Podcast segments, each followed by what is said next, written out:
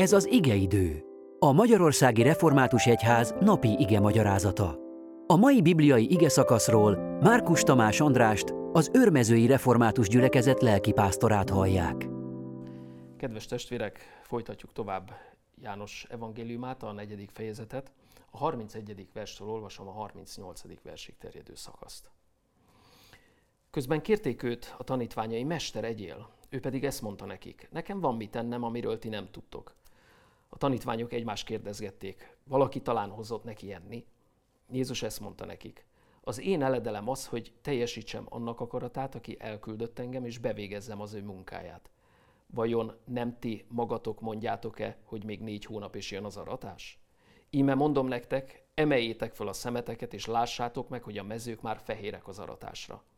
Az arató jutalmat kap és begyűjti a termést az örök életre, hogy együtt örüljön a vető és az arató. Mert abban igaza van a mondásnak, hogy más a vető és más az arató. Én elküldtelek titeket, hogy azt arassátok, amiért nem ti fáradtatok, mások fáradoztak érte, ti pedig az ő munkájukba álltatok be. Jézus ebben a szakaszban az aratásról beszél, valójában az evangélium továbbadásáról, az evangelizációról van szó. És ugye kicsit nehéz erről beszélni manapság, mert az evangelizációval kapcsolatban sok a félreértés, illetve negatív konnotációk is tapadnak hozzá. Az átlagember fejében az evangelizáció az, hogy oda megyek valakihez, megpróbálom megtéríteni, megpróbálom rávenni, hogy hagyja el saját vallását, a saját hitrendszerét, és térjen át a kereszténységre.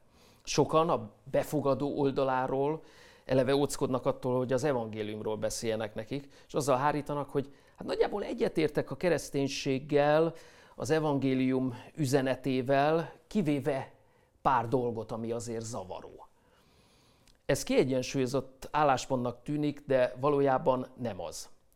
Ugyanis ha a kereszténység üzenetében akár csak egy dolgot is megváltoztatunk, akkor borul minden. Olyan ez, mintha valaki azt mondaná, hogy szeretem a fagylaltót, kivéve azt, hogy hideg.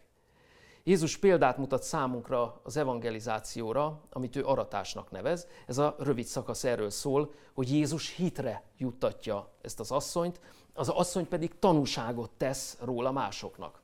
A holnapi szakaszban lesz ugyan, de fontos kiemelni a 39. verset.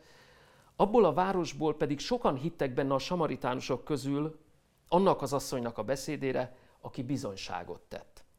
Érdekes szembeállítani a tanítványok hozzáállását a samáriai asszony hozzáállásával. Jézus azzal, amit elmond, tulajdonképpen megdorgálja a tanítványait, hogy nem úgy gondolkodnak, ahogy ő, és őt követve majd a történetben szereplő asszony. Mintha azt mondaná nekik, amíg nem ismeritek az aratás örömét, addig nem tudjátok, hogy mit jelent teljes életet élni. Ezt mondja, hogy mind a vető, mind az arató együtt örüljön. A keresztjének öröme mindig szorosan kapcsolódik a misszióhoz. Aratás nélkül igazából nem lehet megérteni a kereszténységet. Sőt, enélkül nem lehet a kereszténységben részt venni. Na de nézzük meg, miért szükséges aratni. Mi derül ki a szövegből? A legfontosabb dolog, amit hangsúlyoznunk kell, az igazsággal való szembesítés. Mit tett Jézus az asszonynal? Először is a bűnéről beszélt vele, feltárta előtte valós állapotát. Az, asszony elfogadja a helyzet értékelését az életével kapcsolatosan, hiszen elszalad és mit mond. Jertek, lássátok ezt az embert, aki nekem mindent megmondott, amit cselekedtem. Talán ez a Krisztus? Láttuk, hogy Jézus mit mondott, hiszen kényelmetlen helyzetbe hozza, az eddigi partnereiről kérdezi őt, és jelzi, hogy akivel jelenleg együtt él, az bizony nem a férje. Az asszony elfogadja ezt. Másodszor, miután Jézus feltárja az asszony állapotát, feltárja a valódi szükségét, a valódi szükségleteit is. Hogy rá, azaz Jézusra van szüksége. Hogy ő töltheti be egyedül a szükségleteit. Lényegében azt mondja neki, én vagyok az út az atyához, nem a Garizimon épült templom, még csak nem is a Jeruzsálemi templom.